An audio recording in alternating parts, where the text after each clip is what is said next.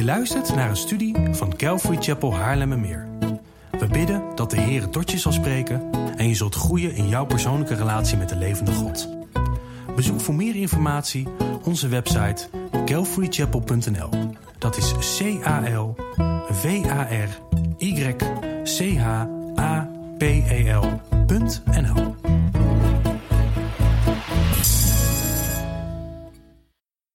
We zijn bezig aan een korte preekserie, drie zondagen in totaal, over stappen in geloof.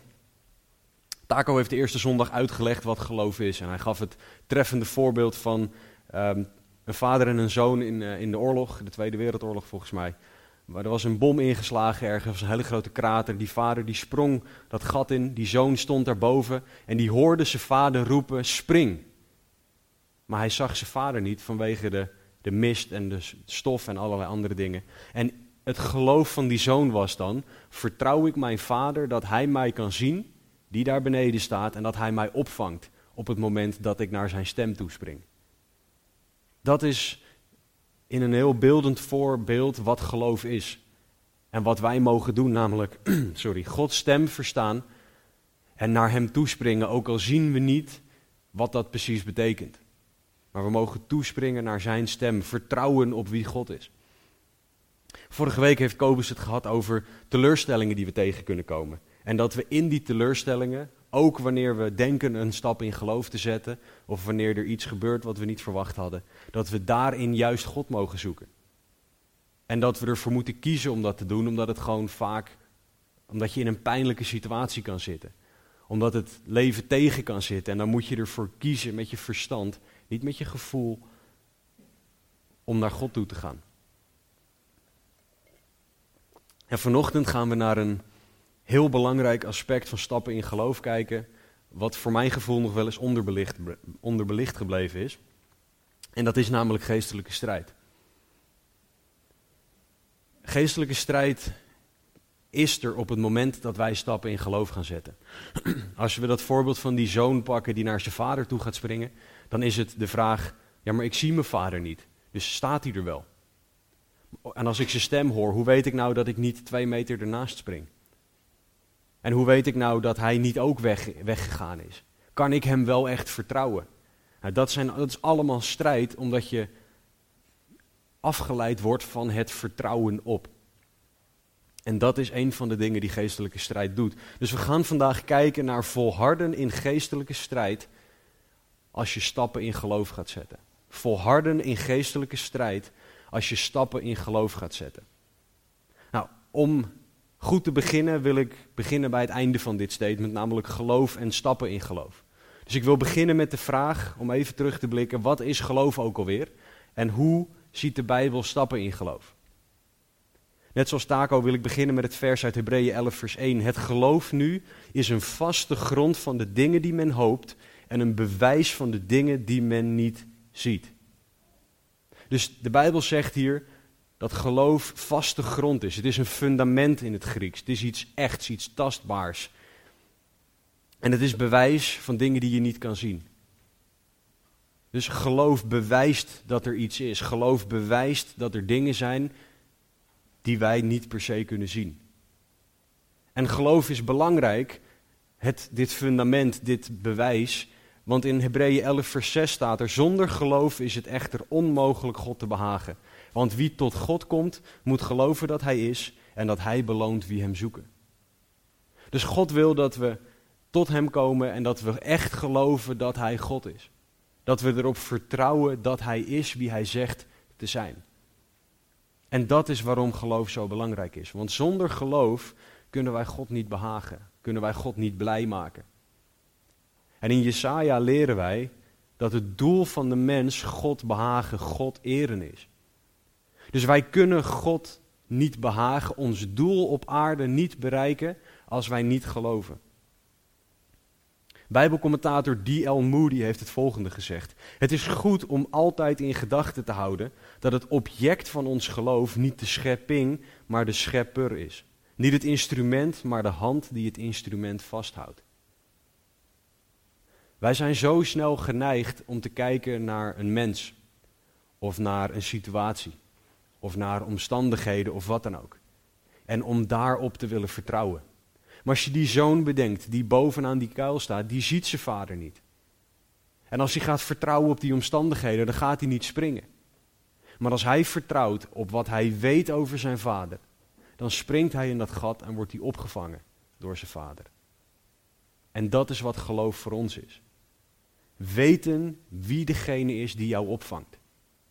En daarom durven springen.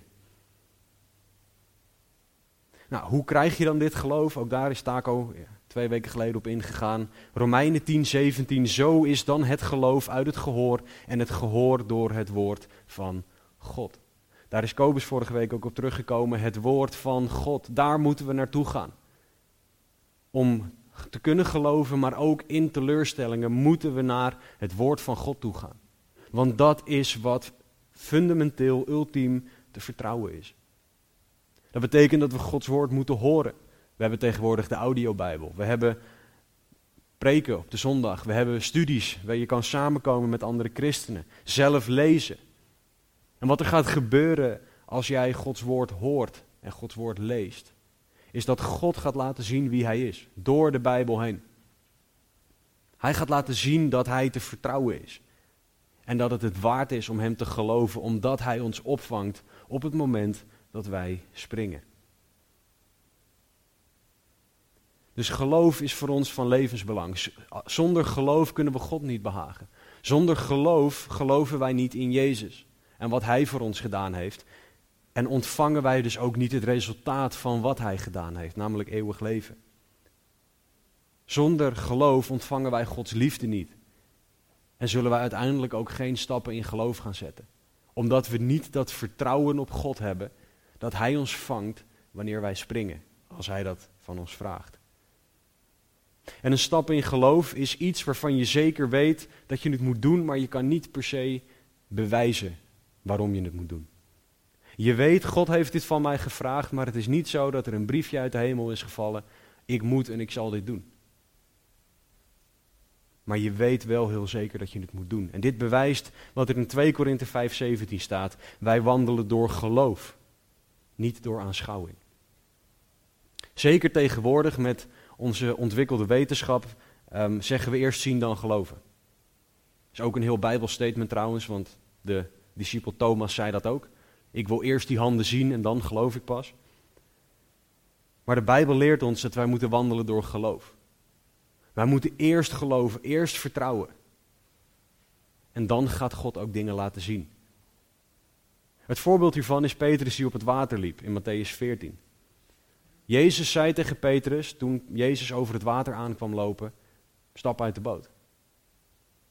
Nou, dat is compleet onlogisch, compleet idioot. Zeker als je vanuit de moderne wetenschap denkt. Want mens is zwaarder dan water, watermoleculen gaan uit elkaar. Zover gaat mijn uh, natuurkundige en scheikundige kennis, maar oké. En Petrus zou moeten zakken. Petrus moest geloven boven de omstandigheden en hij had weinig reden om dat te doen, behalve Jezus. Petrus moest geloven boven logica en hij moest geloven in Jezus. Hij moest geloven, niet menselijke zekerheid. En je zag ook dat toen Petrus naar menselijke omstandigheden ging kijken, dat de watermoleculen inderdaad uit elkaar gingen. En dat die begon te zinken. Maar wat zijn dan geloofstappen? Nou, een voorbeeld daarvan is simpelweg over God praten. Met een collega, met iemand die je op het treinstation tegenkomt, in de supermarkt, met je vrienden, familie, praten over God. Het is, het, is niet moeilijker dan dat. Dat is al een stap in geloof. We hoeven niet allemaal ons hebben en houden te verkopen en in de, en in de rimboe van Afrika te gaan wonen. Voor, mensen, voor sommige mensen is dat de stap in geloof. Maar het begint heel klein. Ga met mensen over God praten. Leef afhankelijk van God. Bijvoorbeeld, iemand hier in de kerk heeft zijn baan opgezegd en is een eigen bedrijf begonnen om daarmee God te eren. Dat is een ontzettende stap in geloof, omdat je niet weet, gaat dit überhaupt werken? Maar het is een stap die God op het hart had gelegd. Het voorbeeld van Stan en Marne die vanuit het zonnige Californië met een prachtig huis en prachtige omstandigheden naar het koude, donkere, kille Nederland zijn gekomen om in een appartementje te gaan zitten. En uiteindelijk om een kerk te starten. Dat is een stap in geloof. Dat is niet logisch om van warm Zuid-Californië naar koud Nederland te gaan. Ik ben in Californië geweest. Het is een stuk mooier dan hier. Zeker 28 december Nederland. Tenminste, ik vind mooi weer. Op dat moment vond ik het even mooier. Daar kunnen we over debatteren, maar niet nu. maar het komt erop neer dat het niet logisch is dat God dit vraagt. Het komt erop neer dat je het wel weet dat God het vraagt, ondanks dat het niet logisch voelt. Het komt erop neer dat je moet luisteren naar Gods stem en dat je zijn wil gezocht hebt en daarnaar luistert. Dat is een stap in geloof. Dat is wat Petrus aan het doen was toen hij over dat water liep. Voordat hij ging zinken. En God wil dat wij meer in geloof gaan leven dan in aanschouwing. Dat wij elke dag meer leren om God te vertrouwen. En dat we daardoor weten, oké Heer, als u dit zegt, dan ga ik dat doen. Het voelt raar, ik begrijp niet hoe u dit voor elkaar gaat krijgen. Maar ik ga het doen. Dat betekent dat God misschien wel je agenda mag indelen. Dat is Engels-Nederlanders. Als je een afspraak wil maken met een Nederlander, over twee maanden heb ik tijd. twee jaar, zeg, zeg Marnie. Maar mag God vandaag jouw agenda indelen? Mag God vandaag je hele agenda overhoop gooien, omdat Hij wil dat je met die ene persoon praat? Dat is een stap in geloof. Mag God bepalen met wie je praat, waar je woont, waar, waar je werkt, met wie je trouwt. Maar ook of God je dingen mag laten doen die menselijk gezien idioot zijn. Mag God dat voor jou bepalen of niet? Jouw antwoord daarop laat zien in hoeverre, wat voor stappen in geloof jij wil zetten. En jij bereid bent om te zetten. Stappen in geloof is wat God van ons vraagt, wat God voor ons heeft. Omdat we dan dingen gaan doen die menselijk gezien niet mogelijk zijn. In Oostenrijk heeft God mij afgelopen weken, of twee weken geleden alweer, een aantal dingen op het hart gelegd. Ik zal daar niet nu op terugkomen wat het precies is. Maar het zijn dingen die ik niet voor elkaar kan krijgen. Ze zijn belachelijk, ze zijn heel groot. En ik heb echt werkelijk waar geen idee hoe God dit voor elkaar wil gaan boksen, maar ik weet wel dat Hij het kan. En ik niet. Ik weet dat God veel meer kan nog dan de dromen die Hij mij gegeven heeft. En dan bedoel ik niet dat ik echt een, een droom had, maar Hij heeft gewoon een, gewoon een idee in mijn hoofd gelegd. En dat ging maar niet weg, dus vandaar dat ik ervan uitga dat het van God is. Maar ik moet stappen in geloof gaan zetten wanneer God dat duidelijk maakt, om daar te gaan komen. En dat gaan dingen zijn die eng zijn, die groot zijn, die belachelijk zijn, die niet logisch zijn. Maar vertrouw ik dan op God? Genoeg dat ik zeg, oké Heer, ik spring in het diepe en ik weet dat u mij opvangt. Stappen in geloof. Maar wanneer wij klaar zijn om stappen in geloof te gaan zetten, dan komen we bij punt 2 van vandaag, dan komt er iets wat niet zo leuk is namelijk geestelijke strijd. Wanneer wij stappen in geloof gaan zetten, dan komt de vijand, want de wereld is niet alleen maar happy en kumbaya en alles is leuk. We hebben ook een vijand, Satan, en die is niet blij wanneer christenen stappen in geloof gaan zetten. Want dan gaan wij nog meer afhankelijk van God leven en gaan mensen bereikt worden die Satan van God af wil houden. Dus wat gaat er dan gebeuren wanneer jij en ik stappen in geloof willen gaan zetten of gaan zetten? Dan gaat Satan samen met zijn demonen, want ik heb niet de illusie dat Satan zelf ons aanvalt, daar zijn wij niet belangrijk genoeg voor. Ehm, maar gaat hij door, door middel van zijn demonen ons afleiden, ons misleiden en ontmoedigen. Het voorbeeld van die jongen bij die kuil. Als hij afgeleid wordt, dan gaat hij letten op al die bommen om hem heen die nog aan het vallen waren. Waardoor hij niet die sprong in de diepe durfde te nemen. Of de verkeerde kant op zou springen. Misleiden dat er iemand anders van achteraan het roepen is: nee, kom hierheen, kom dat, kom dat gebouw in. In de plaats van naar de veilige armen van zijn vader springen. En ontmoedigen iemand die roept: nee, maar als je dat doet, dan ga je zeker weten dood, dat er, dat er overleef je niet. Die jongen moest leren vasthouden aan de stem van zijn vader. En zo moeten wij dat ook. En wat Satan ultiem wil, is dat wij vallen in zonde. Dan gaat hij verleiding op ons pad brengen om maar iets anders te gaan doen. Wat zondig is in Gods ogen. Dat is wat hij wil bewerkstelligen. Dat is wat hij gaat doen. En deze strijd is echt. Deze strijd is, is om ons heen.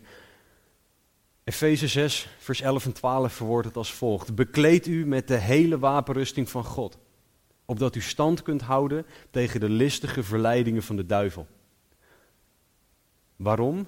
Nou, omdat we met z'n allen lekker achterover zitten en uh, gewoon op het strand uh, lekker een cocktail aan het drinken zijn. Nee, wij hebben de strijd niet tegen vlees en bloed, maar tegen de overheden, tegen de machten, tegen de wereldbeheersers van de duisternis van dit tijdperk, tegen de geestelijke machten van het kwaad in de hemelse gewesten. Efeze 6, vers 11 en 12. Wij hebben die strijd, staat er. Er staat niet dat het optioneel is. Er staat niet, nou ja, sommigen of de superchristenen onder ons. Nee, Paulus zegt wij. Allemaal, zelfde schuitje. Geestelijke strijd. Paulus zegt hier dat er een strijd is waar wij klaar voor moeten zijn.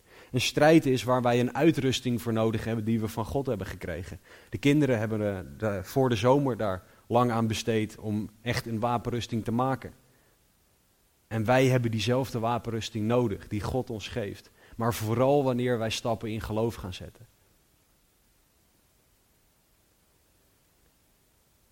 Geloof is ook niet logisch en dat gaat tegen gevoel en omstandigheden in. Dus in die strijd gaat Satan op je gevoel inspelen. Ja, maar het voelt niet goed om dit te doen. Of ik heb niet het idee dat dit nou echt, of ik, ik weet het niet, maar ik voel me er niet goed bij. En misschien dat Satan daarop inspeelt terwijl God juist iets wel van je wil.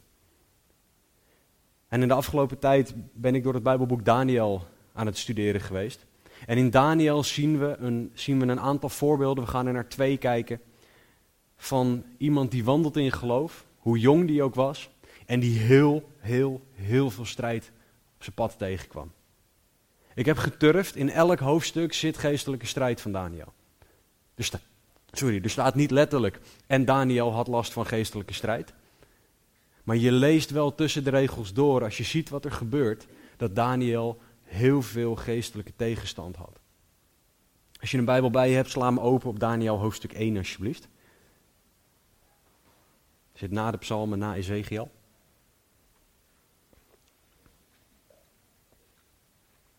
En we gaan naar Daniel 1, gaan we vers 3 tot en met 9 lezen.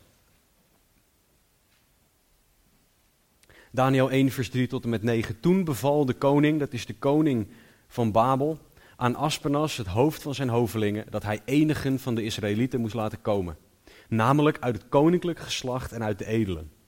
Jonge mannen zonder enig gebrek, knap van uiterlijk, bedreven in alle wijsheid, ervaren in wetenschap, helder van verstand en die in staat waren dienst te doen in het paleis van de koning en dat men hen moest onderwijzen in de geschriften en de taal van de Galdeeën, oftewel de Babyloniërs. De koning nu stelde een dagelijkse hoeveelheid van de gerechten van de koning voor hen vast. En van de wijn die hij dronk, om hen in drie jaar zo op te voeden dat ze aan het einde daarvan in dienst konden treden van de koning. Onder hen waren uit de Judeërs Daniel, Hanania, Misaël en Azaria. Het hoofd van de hovelingen gaf hun andere namen. Daniel noemde hij Beltzazar, Hanania Sadrach, Misaël Mesach en Azaria Abednego. Daniel nu nam zich in zijn hart voor, hier, hij zet hier een stap in geloof, zich niet te besmetten met de gerechten van de koning of met de wijn die hij dronk. Daarom verzocht hij het hoofd van de hovelingen of hij zich niet zou hoeven te verontreinigen. God gaf Daniel genade en barmhartigheid bij het hoofd van de hovelingen. Tot zover. Wat we hier zien is iemand die gekidnapt wordt. Uit zijn eigen land, bij zijn ouders weggetrokken wordt. Die een andere taal leert die een andere naam krijgt, andere goden moet, moet gaan aanbidden, ander eten en drinken voorgeschoteld krijgt dan dat hij gewend is. En al deze dingen zijn erop gericht om deze jongens van hun eigen goden naar de goden van de Babyloniërs te krijgen.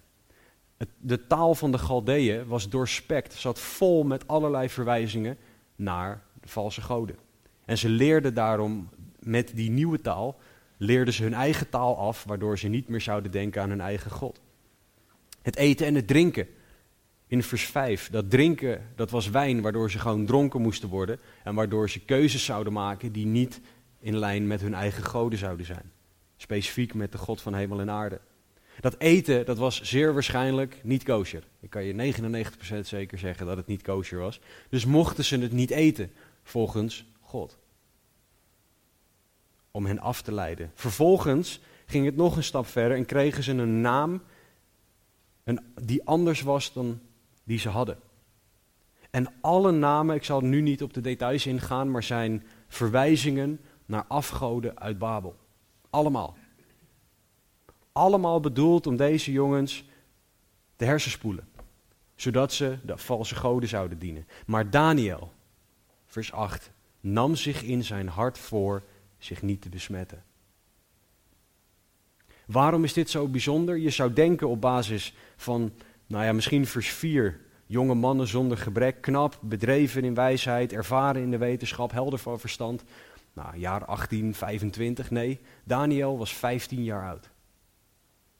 Een 15-jarige heeft al deze druk op zich en zegt: Ik wil mij niet besmetten met deze dingen. Een 15-jarige jongen wil God eren boven alles. Zet een gigantische stap in geloof.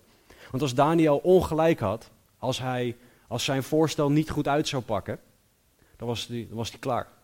Met zijn kop eraf gehakt, kopje kleiner gemaakt. Dit is een keuze die om leven en dood gaat. Dit is een strijd die ik me niet voor kan stellen. Want tien dagen lang zouden zij dat andere eten mogen gaan eten. Het eten dat wel goedgekeurd was door God. Maar tien dagen lang zal er dus ook aanvallen op zijn gedachten geweest zijn. Gaat dit wel uitpakken? Weet je het zeker? Zou je niet toch? Is het niet beter om? En hij houdt vol als vijftienjarige. Als vijftienjarige geeft hij niet toe. Satan zal twijfel en vragen en al die dingen in zijn hoofd gestopt hebben. En toch kiest hij voor God. Hij kiest standvastig voor God. Dit is wat Daniel anders maakt. Niet beter, maar anders. Hij kiest voor God. Hij is opgevoed door zijn ouders, dus echt ook een oproep aan ouders, om deze dingen belangrijk te vinden. Ook aan opa's en oma's. Misschien dat ze opa's en oma hem dit wel bijgebracht hebben. Maar hij hield zich hieraan vast. En dit zette een trend voor de rest van zijn leven. Dit zette een trend waardoor hij stappen in geloof bleef zetten, strijd tegen bleef komen, maar bleef volharden. Hij volhardde in de geestelijke strijd bij stappen in geloof die hij ging zetten. Een ander moment is als we naar Daniel hoofdstuk 10 gaan. We gaan van een 15-jarige jongen naar iemand die al veel ouder is, die waarschijnlijk in de 80 is. En in Daniel hoofdstuk 10, vers 2 tot en met 13, zien we iemand die precies hetzelfde doet als toen die 15 jaar was. In die dagen was ik, Daniel, drie volle weken aan het rouwen. Smakelijk voedsel at ik niet, vlees of wijn kwamen niet in mijn mond en mijzelf zalven deed ik niet, totdat de drie volle weken voorbij waren. Op de 24ste dag van de eerste maand bevond ik mij aan de oever van de grote rivier, dat is de Tigris. Ik sloeg mijn ogen op en zag, en zie, er was een man gekleed in linnen, zijn heupen omgord met het fijne goud uit Ufas. Zijn lichaam was als turkoois, zijn gezicht als het uiterlijk van de bliksem, zijn ogen als vuurfakkels, zijn armen en zijn voeten als de glans van gepolijst koper en het geluid van zijn woorden als het geluid van een menigte. Ik, Daniel, ik alleen zag dat visioen. Maar de mannen die bij mij waren, zagen dat visioen niet. Er viel echter een grote verschrikking op hen en zij sloegen op de vlucht om zich te verbergen. Ik echter, ik bleef alleen achter. Toen ik dat grote visioen zag, bleef er in mij geen kracht over. Mijn gezonde uitstraling werd aan mij veranderd in verval en ik had geen kracht meer over. Toen hoorde ik het geluid van zijn woorden. En toen ik het geluid van zijn woorden hoorde, viel ik in een diepe slaap op mijn gezicht en met mijn gezicht op de grond. En zie, een hand raakte mij aan en maakte dat ik bevend op mijn handen en mijn knieën steunde. En hij zei tegen mij, Daniel, zeer gewenste man, let op de woorden die ik tot u spreken zal en ga staan waar u stond, want nu ben ik tot u gezonden. Toen hij dat woord tot mij sprak, ging ik bevend staan.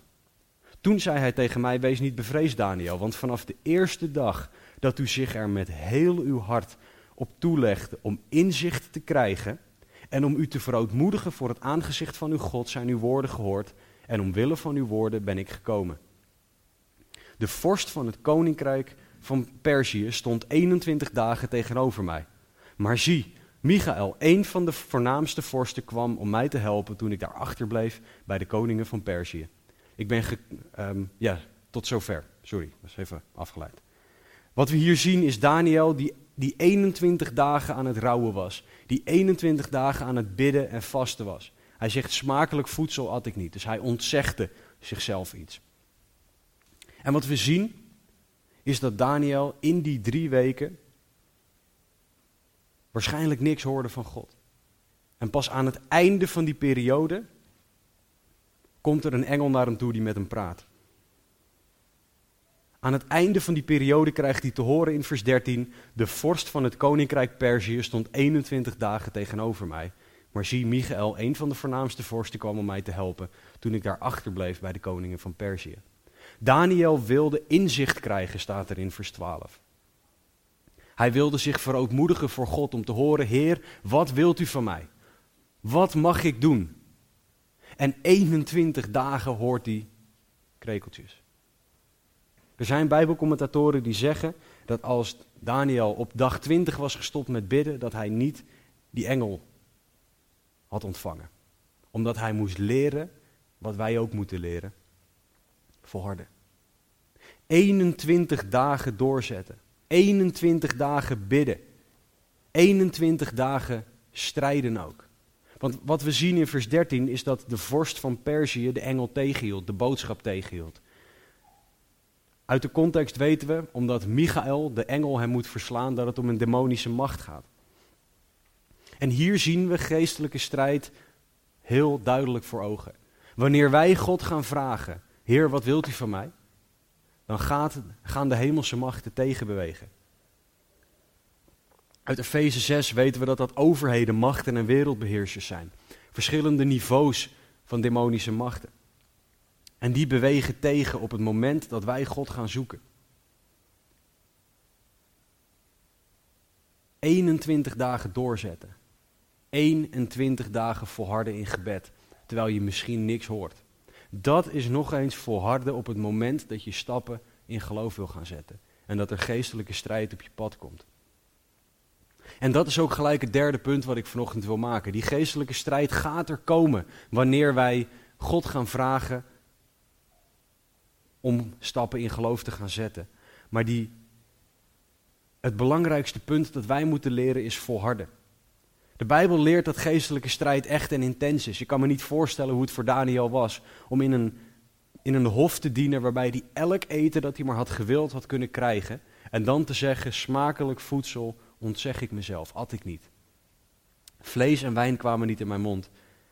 En hij zalfde zichzelf niet. Ik wil niet weten hoe hij dan geroken heeft, maar het gaat even om het idee dat hij vast.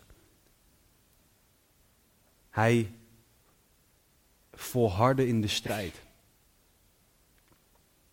En wat we, wat we gaan zien op het moment dat wij stappen in geloof gaan zetten, is dat Satan twijfel, pijn en verdriet gaat brengen. Moeite gaat hij brengen. In het geval van koning David bracht hij depressie. Hele diepe depressie. In het geval van Daniel, in een ander hoofdstuk staat dat Daniel in de leeuwenkuil geworpen werd. Daniels vrienden werden in een brandende oven gemikt. Allemaal geestelijke strijd. En Jezus werd verzocht door Satan zelf om Satan te dienen.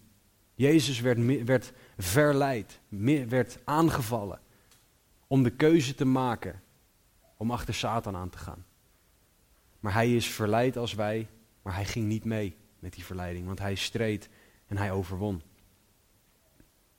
Als wij God willen zien bewegen, als wij God wonderen willen zien doen in, en vul je woonplaats maar in. Als we God willen zien bewegen in Nederland, in ons gezin, op ons werk en waar dan ook, dan zal er geestelijke strijd komen. Daniel was op zoek naar Heer, wat wilt u van mij hier in Babylon? Wat wilt u van mij in dit goddeloze koninkrijk? Met een volk hier dat deels u navolgt en deels niet. Wat wilt u dat ik doe? En die vraag leverde 21 dagen van vasten op zonder ook maar iets te horen. En daarna sprak God pas. Als wij ons echt gaan overgeven aan God, zoals er ook over Daniel gezegd werd, dan is geestelijke strijd gegarandeerd. Het is niet optioneel. Het is niet zo dat Satan denkt, nou deze keer sla ik het over. Is niet zo belangrijk. Nee, elke keer is het belangrijk. En de vraag is dan of wij Gods plannen, hoe idioot die ook kunnen klinken, hoe ongrijpbaar ze misschien ook zijn, of wij die belangrijker vinden dan de strijd die er komt. Hoe die strijd er dan ook uitziet. God wil dat wij in geloof wandelen, niet in wat we zien. Bij God zijn alle dingen mogelijk. En God gebruikt ons strijd, gebruikt strijd om ons dingen te leren. Maar de vraag is, vertrouwen wij God, zoals die jongen die aan die kuil stond? En zeggen we, oké Heer, ik hoor uw stem. Begrijp het niet, ik zie het niet, maar ik spring. Ondanks alles wat er om me heen gebeurt, alle vragen, twijfels, moeite, verdriet, depressie, het maakt allemaal niet uit. Ik spring, want u bent God. Of vertrouwen we God niet? Daniel is een prachtig voorbeeld voor ons. Wat, wat, kunnen wij leren van Daniel en het voorbeeld dat hij geeft? Nou, ten eerste, realiseer je alsjeblieft dat geestelijke strijd echt is. Zeker wanneer jij in geloof wil leven. Te veel christenen weten niet dat op het moment dat je tot geloof komt, dat er een oorlog is. En te veel christenen wapenen zich niet op basis van Efeze 6 om staande te blijven. Satan is echt. Hij valt mensen aan en hij wil christenen onderuit halen. Het hele doel van de wapenrusting is dat wij staande blijven, zegt Efeze 6. En het enige wat Satan aan het doen is, is ons onderuit halen. Is ons afhouden van God. Dus ten allereerste realiseer je dat die strijd er is op het moment dat jij aan God vraagt, wat wilt u van mij? Ten tweede, op het moment dat je, dat je weet dat die strijd er is, zoek God dan.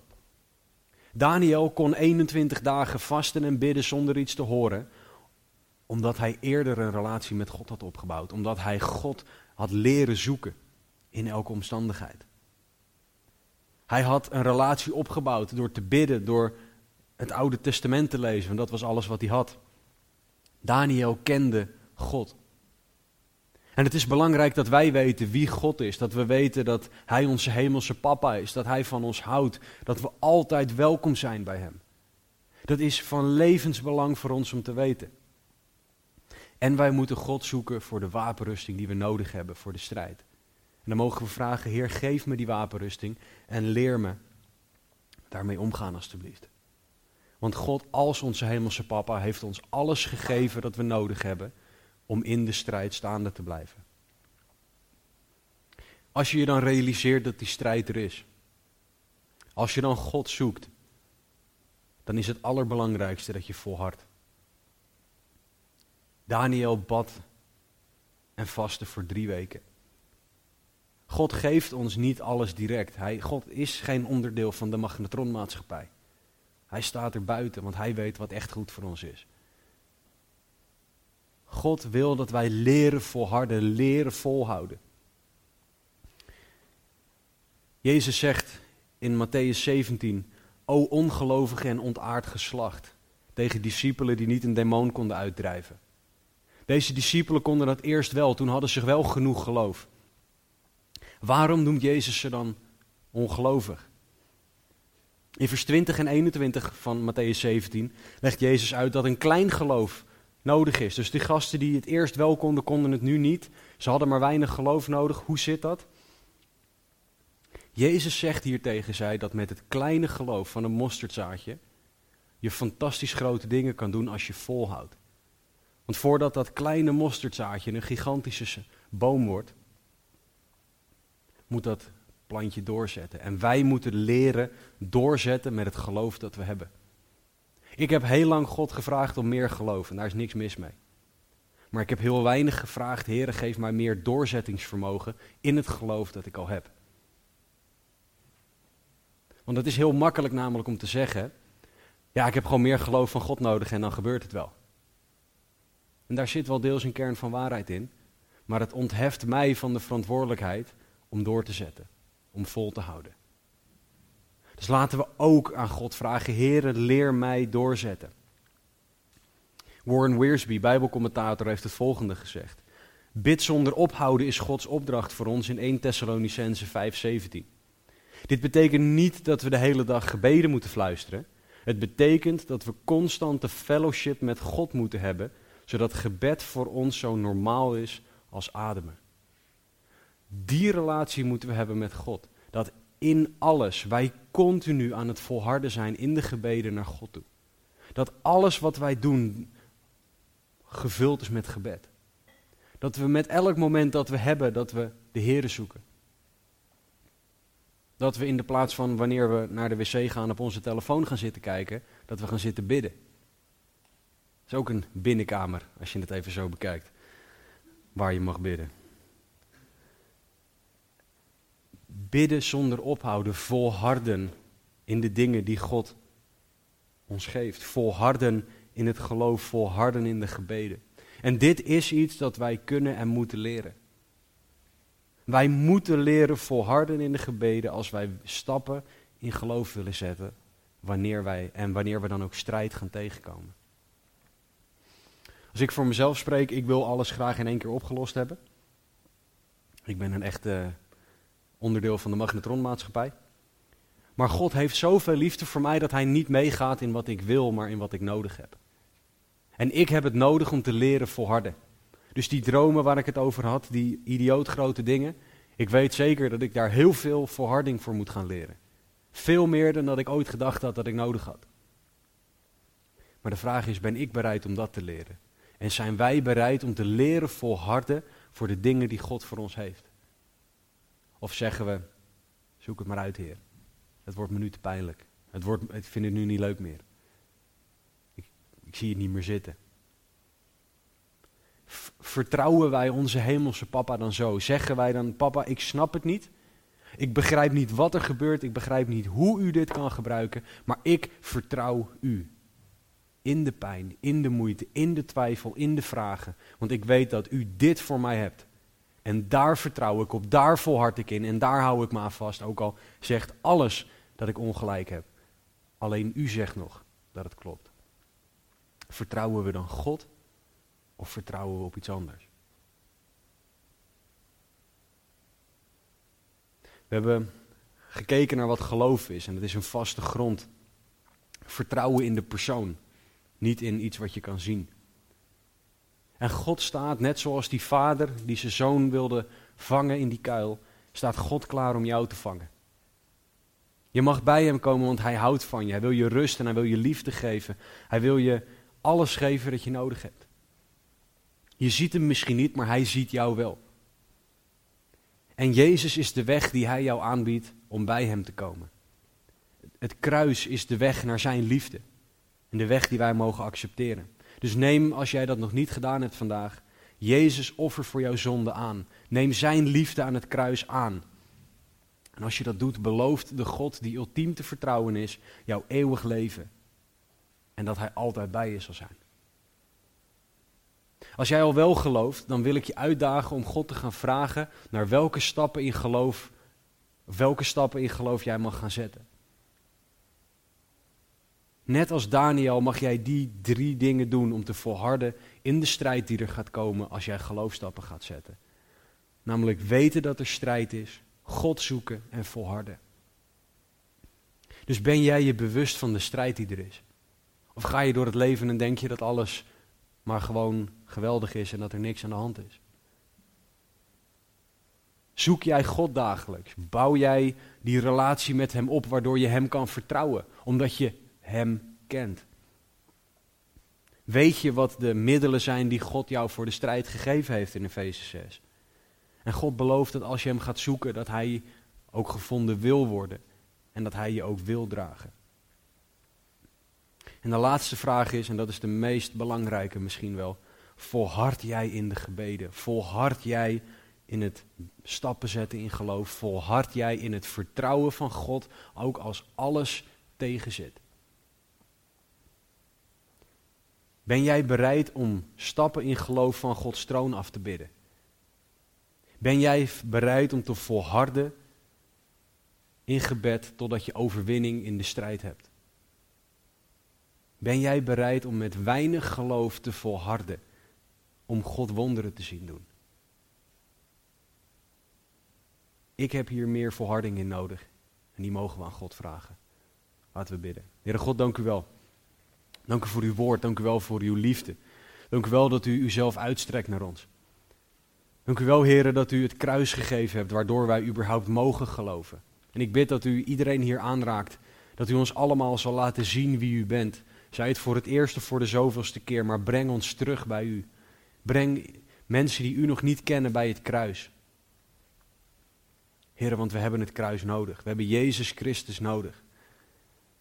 Maar Heer, ik bid ook dat u iedereen zal leren zien dat er geestelijke strijd is. Dat iedereen zal leren u te zoeken. En dat iedereen zal leren volharden. Heer, zeker in onze maatschappij waarin wij willen dat alles hapsnap en snel is. Leer ons volharden alstublieft. Volharden in u, in uw beloftes, in wie u bent. Heer, ik wil u danken dat u bezig bent op dit moment. Heilige Geest, overtuig ons. U spreekt tot onze harten. U bent bezig op dit moment. Dus raak iedereen aan alstublieft. Want we hebben u nodig. Heer, u en u alleen.